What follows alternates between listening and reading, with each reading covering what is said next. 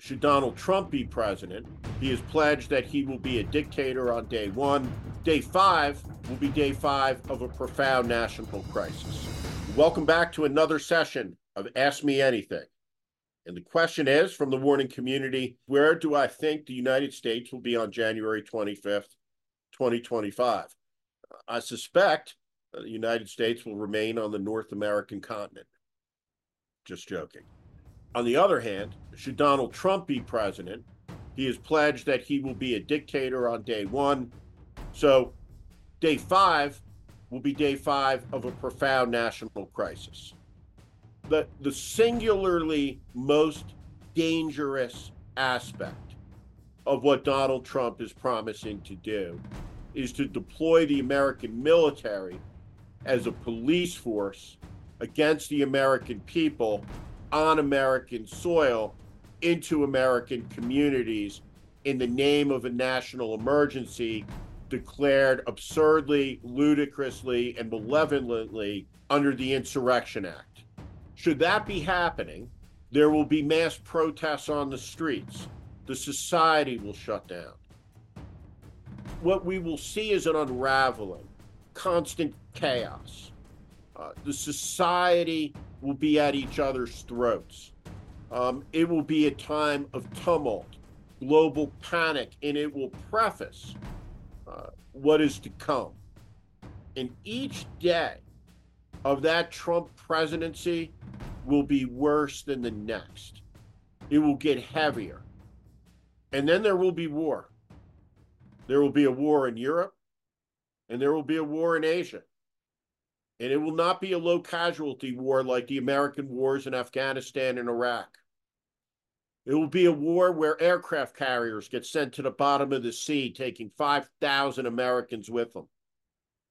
It will be a war of great suffering and death, where beautiful cities are reduced to rubble. On the other hand, if uh, President Biden is is reelected, uh, what that will mean is that Donald Trump will never be the Republican nominee again. Uh, it will not mean that he doesn't remain for some time the leader of this malignant fascist movement. Uh, it doesn't mean that he'll disappear, uh, but it means he will have been defenestrated. It will mean that the campaign promising retribution, uh, the campaign promising concentration camps, the campaign promising a police state which is what would be required to achieve the mass deportations that Trump is talking about, had been repudiated, had been defeated. And America will be taking its first steps moving on. And the question is from the warning community is Biden's PR team the worst you've ever seen? The answer to that question is no. The worst I've ever seen is the Trump communications team. It was an abysmal, degenerate pack of liars Sarah Huckabee Sanders, Kayleigh McEnany, Sean Spicer. There has never been a White House communication operation that lied as a matter of course strategy to the American people. The very first thing said on camera by a member of the Trump administration was that something that was obviously not true was true. When Sean Spicer walks out, points to a picture, and says that the picture with the smaller crowd size, in fact, is bigger. It was a scene straight out of 1984. There are few Americans who have ever raised their hand and sworn oath of defense to the Constitution who have ever betrayed it as badly as the people around Donald Trump. Ever. And the worst person in the in the Trump communications operation the worst of the worst, the lowest of the dreck, was Kellyanne Conway. And Kellyanne Conway is an abusive parent, a narcissistic personality, and somebody made famous by the access media who they celebrate as she lies to them to their faces. Kellyanne Conway is a totem of the corruption of the American media, the corruption of the Trump White House. And she was the worst of the worst of the worst communications team they've ever been. So, no, Biden's PR team isn't worse than that, but they are incompetent. The, the Biden White House has an incompetent communication operation. When I worked in the Bush White House, I did a short stint in Iraq. And my job there was to assess all of the communication efforts that were underway and audit them, assess them, evaluate them, and understand what it is and why it is the American people are hearing what it is they're hearing. And the first thing that I realized in Iraq was we didn't have a communication problem, though many people in the White House believe that. What we had in Iraq was a losing the war problem. And you can't fix a losing the war problem by a communication strategy. You can make it worse, but you can't fix it. So Biden's age can't be fixed with a communication strategy, but it can be made infinitely worse as an issue. And the White House has managed to do that. What Joe Biden promised was that he would extinguish the extremist movement, and that hasn't happened. There's never been a president who's had more legislative success without appreciation, without any gratitude, or anybody crediting him for the accomplishment. And now, because of the failure to do that, the White House communications operation is angry, it's petulant, it's angry with the American people who they yell at when there are issues that are raised that are legitimate, such as the president's age. They're angry with the media, they're angry with everybody. But the fact of the matter is this American politics at the presidential level is a communications business, period. Would the Chiefs have won the Super Bowl if Travis Kelce couldn't catch a ball? If Patrick Mahomes wasn't Patrick Mahomes? Of course not. The idea that a presidential campaign can be detached from the capacity to inspire people is nonsense. Defeating Trump requires the president to lay out a vision that's better than the insanity. Communications in a presidential campaign isn't about demanding a vote on the basis of past accomplishments. It's a transaction about the future. And nobody seems to understand that in the Biden White House. The president is cloistered, he's sheltered. And the result of that is every appearance, the stakes are raised, existentially raised. This deficit in the Biden White House can cost him the presidency and cost democracy in America. There has never been a White House where there's been a better legislative affairs effort frankly, a better White House counsel's office, more effective, paired with an ineffective communications operation. It's just utterly, utterly, utterly broken. Everybody involved in it really needs to take a pause, a break, and they need serious help. And I think that's going to become more clear in the weeks ahead. And I think ultimately you will see some of the Democratic Party's biggest hitters uh, get into the game because they have to, because this is so broken. The question is, is why isn't Donald Trump behind bars? This is very simple. I want everybody to understand this. If you are a critic of Donald Trump, you must be at the front of the line demanding fairness for Donald Trump in his criminal trials. The entire point of all of this is Donald Trump is not above the law but he's also not below it. He's entitled to the constitutional protections that every American citizen is. And Donald Trump has been convicted of no crimes. He's been charged with crimes. He's been found guilty as a rapist in a civil action. He's been found guilty of fraud in a civil action. Those convictions Some of them will be appealed. Donald Trump will be sentenced to prison if he's convicted by a jury. And nobody, nobody, nobody should be cheering for the conviction of political opponents. I coined a phrase during the Republican National Convention while Michael Flynn was speaking in 2016, and the wild crowd was chanting over and over again lock her up, lock her up, lock her up. I called it banana republicanism. This isn't something that happens in a healthy democracy. It's what happens in banana republics. Is the United States to be a banana republic? We must not allow this. These criminal cases against Trump have been compromised in the case of Georgia by the misconduct of the prosecutor.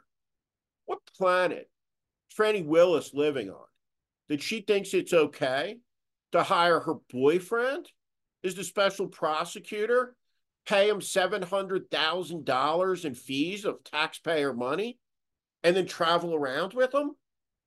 Holy shit. It's like, does she work for Donald Trump?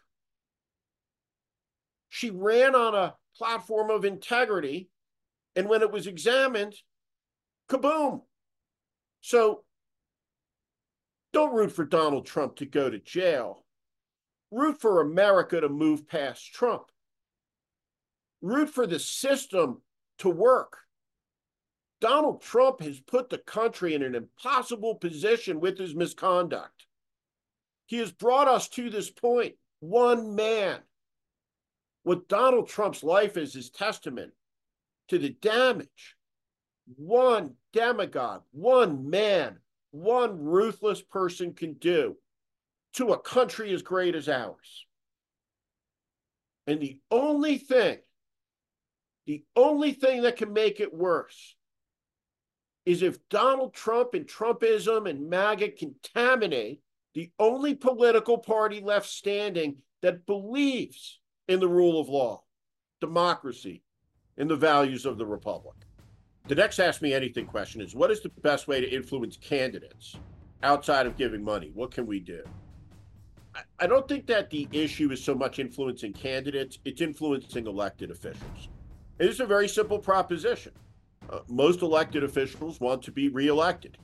Uh, can you organize can you be a component, part of a cohort that has the capacity on the margins to make life politically difficult all the way to politically untenable for an elected official? The most important thing to understand is these people work for you. And you don't have to tolerate their bullshit. We live in an era where American politics has gone off the rails. And it's gone off the rails because the overwhelming majority of politicians have come to the conclusion in the Trump era is they can get away with anything. And the result is we're in one of the most corrupt eras in American history. We see a level of corruption in this country we haven't seen since the late 19th century, in the early part of the 21st century. And so being involved, being part of a community is how you influence elected officials.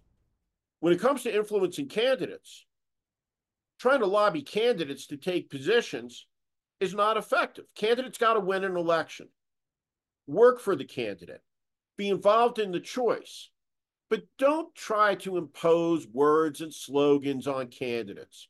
I'll give you an example of Democrats doing this. It's one of the dumbest of all time. Defund the police. Defund the police was a slogan invented by white woke liberals with Ivy League degrees who live in New York and Washington, D.C. People who live in communities where there's crime want the police. They just want a police department that's not abusive towards the citizen because of their skin color. Why is that concept so hard to explain absent the slogan? Nevertheless, for some Democrats, it is. And the result of that is the campaign becomes about the slogan and the slogan is a deadly one. So let's not do that in campaign 2024. This Ask Me Anything question is Steve, are you concerned about the third party candidates? Am I concerned about the third party candidates? It depends on what the definition of concern is.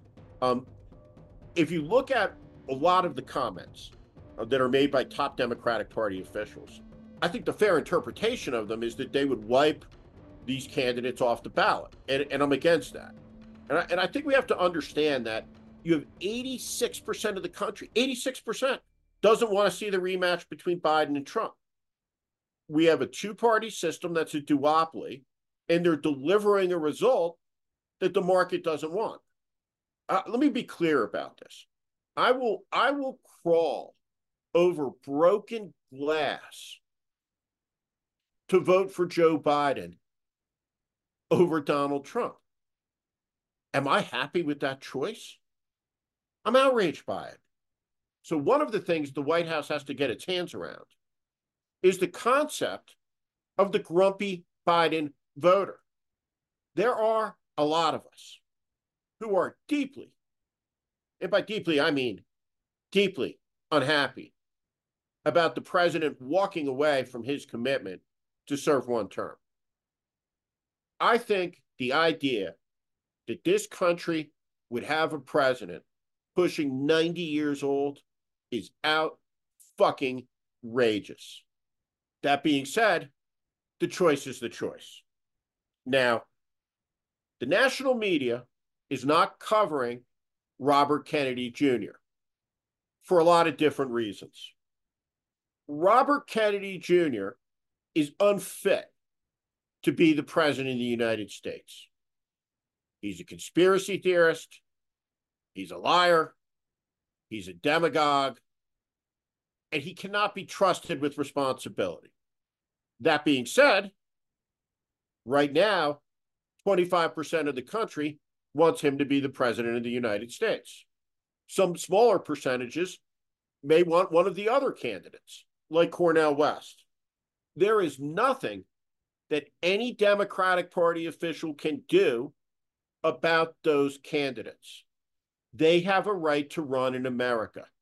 What the Biden campaign has to do with the third party candidates is understand they have to be focused on what they can control, and they have no control about that.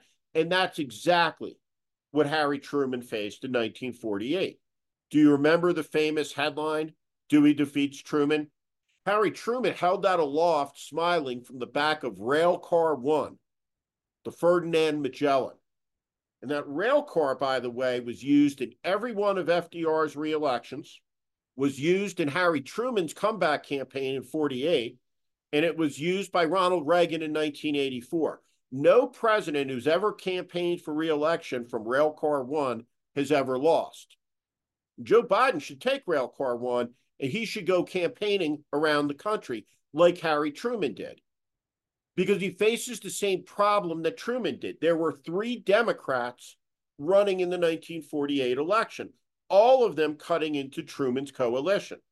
Strom Thurmond was running as a segregationist Dixiecrat, and Henry Wallace, who was Franklin Roosevelt's vice president, was running to the left of Harry Truman, really as a socialist. Yet Truman won.